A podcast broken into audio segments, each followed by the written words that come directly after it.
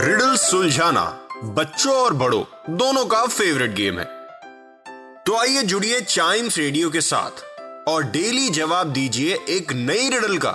और बन जाइए हमारे क्लेवर क्लॉक्स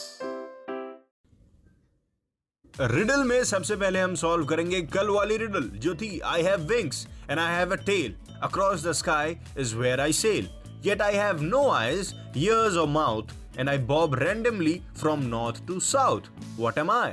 ये कौन था I am going to reveal the answer it's a kite yes ये सारी बातें इसी पे सूट करती हैं wings and I have a tail होता है across the sky where I sail of course पतंग वहीं उड़ती है yet I have no eyes ears और mouth I bob randomly from north to south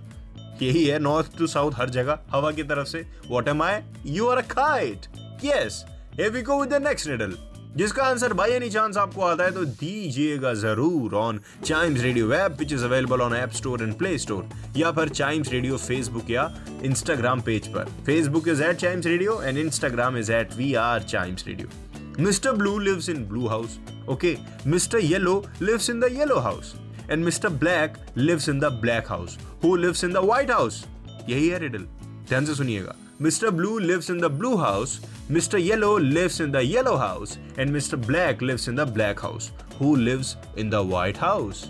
इसका आंसर जानने के लिए क्लेव क्लॉक्स के अगले एपिसोड का वेट ज़रूर करिएगा.